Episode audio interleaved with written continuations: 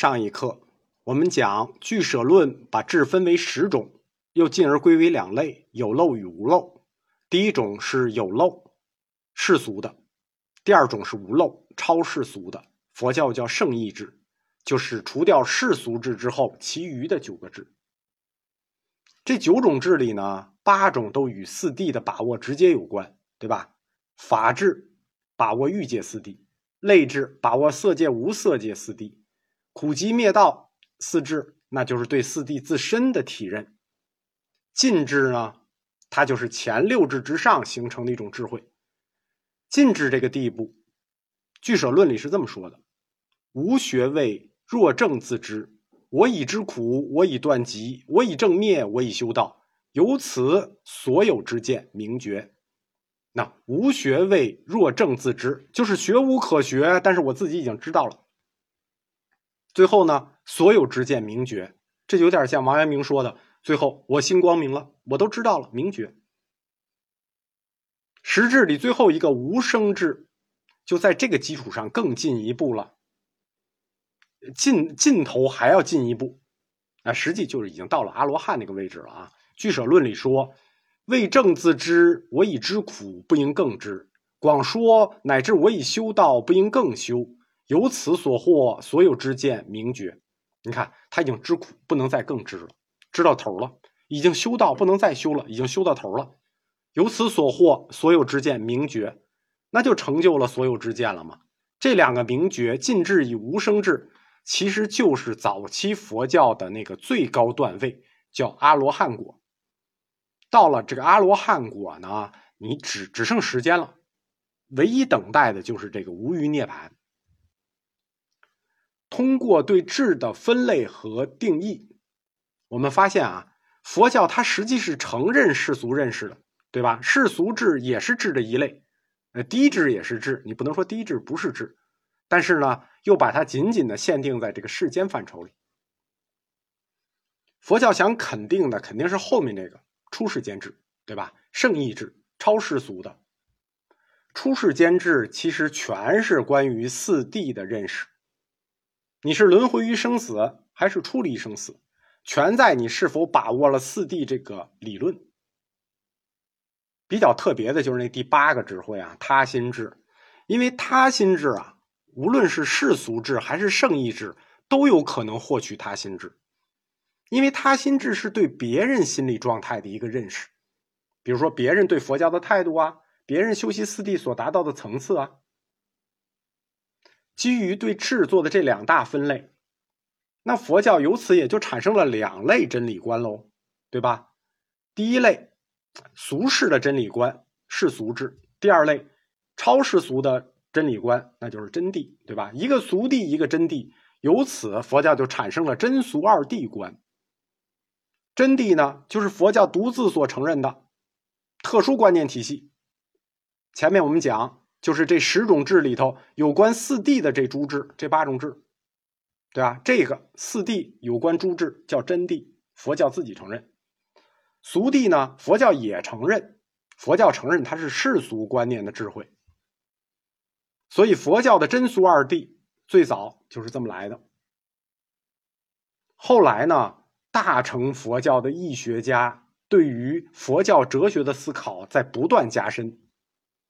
包括佛教定学里的宗教实践，就是由定发会这条路也进来了，对佛教慧学的哲学思考产生了影响。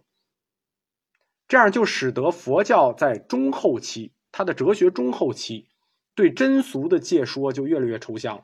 早期真俗就是刚才我说的那个真谛俗谛，最初就是这么来的。那后来就越来越抽象。在佛教的发展过程里呢，把佛的知见当做真谛。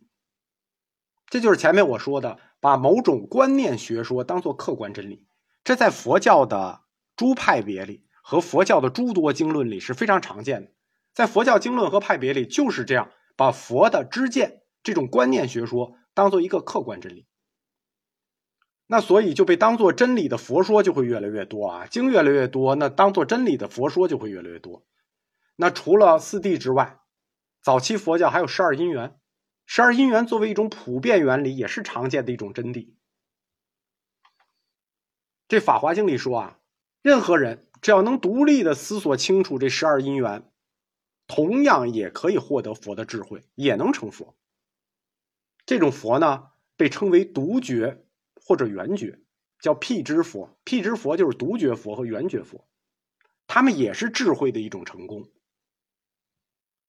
小乘佛教阶段呢，关于真谛的观念是很少的，主要就是两个四谛十二因缘，就佛教的基础真谛、共识真谛，各派都认为他们是真谛的，就是四谛十二因缘。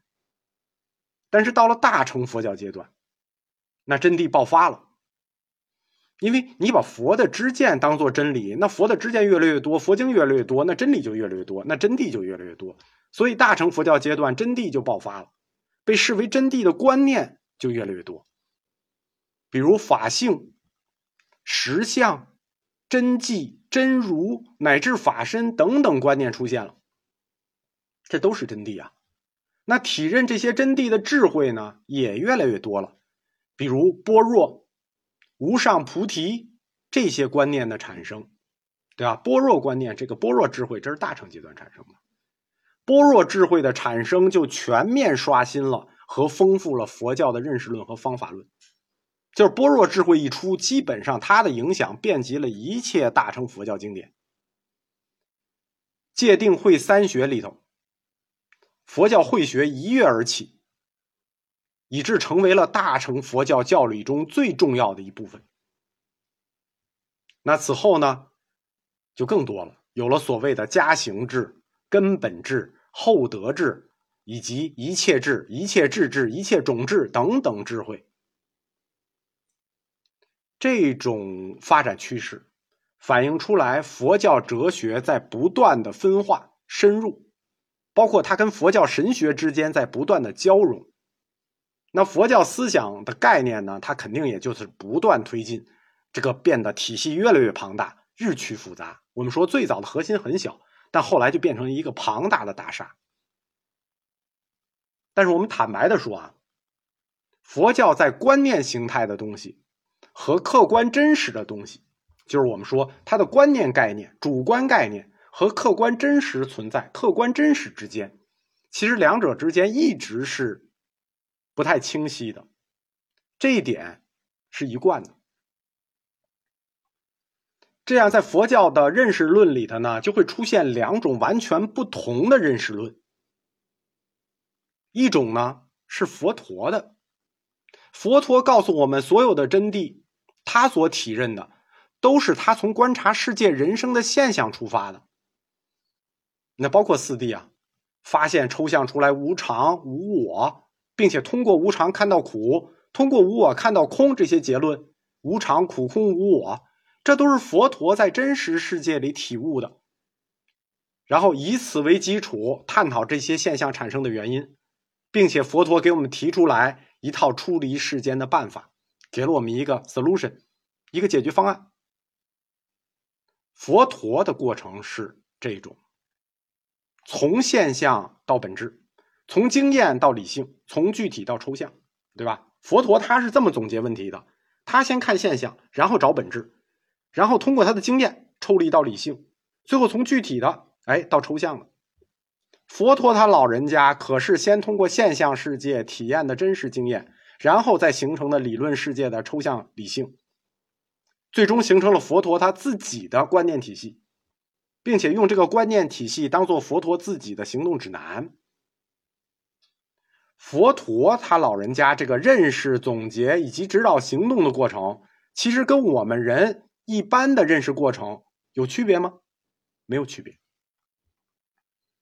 我们说佛教认识论里出现两种，一种就是佛陀这种，跟我们普通人的认识是一样的。那另一种认识论呢？另一种认识论是佛教徒的了。这个认识论就有一点绕。首先，我们要学习佛陀教导的理和智。因为佛陀的理和智是一体的，我们学习了他的理和智作为自己认识的出发点，通过掌握和理解佛陀所言之法，然后当做思考、观察世界和人生的观点和方法。那这个过程呢，就有点像我们上学的时候学物理。我们学物理定律的时候啊，可能并没有见到这个定理产生的真实情况，比如牛二定理，我们没有见过这个原理产生的一个真实场景。但是我们先上学学了这个原理，然后呢，在真实现象里头，我们会把这个理论拿出来再做解释。牛顿是真实通过实验总结的三定律啊，我们没有做实验，我们是先学了三定律，然后在生活中碰到了这种实验，我们拿出来解释。这个过程我讲明白了吗？其实这个佛教徒的这个方式啊，跟我们在中学学物理的方式是一样的。我们必须肯定的说啊，学习前人的理论，包括他人对知识的这个理解过程，对于帮助我们认识这个世界是极其重要的。但是它只能说是认识论全过程里的一段而不能是认识的全过程。为什么呢？因为如果我们基于这种方法去认识的话，我们很难产生新知识，对吧？我们如果就在牛顿体系里学习，我们很难超越牛顿产生新知识，这样就很难去推动认识的不断发展。这种认识方法其实也不能验证我们所学的知识和作为出发点的这些理论原则是否一定是公理，一定是永远正确的，对吧？万一不是呢？对不对？这就好像爱因斯坦的相对论。至于牛顿的经典力学，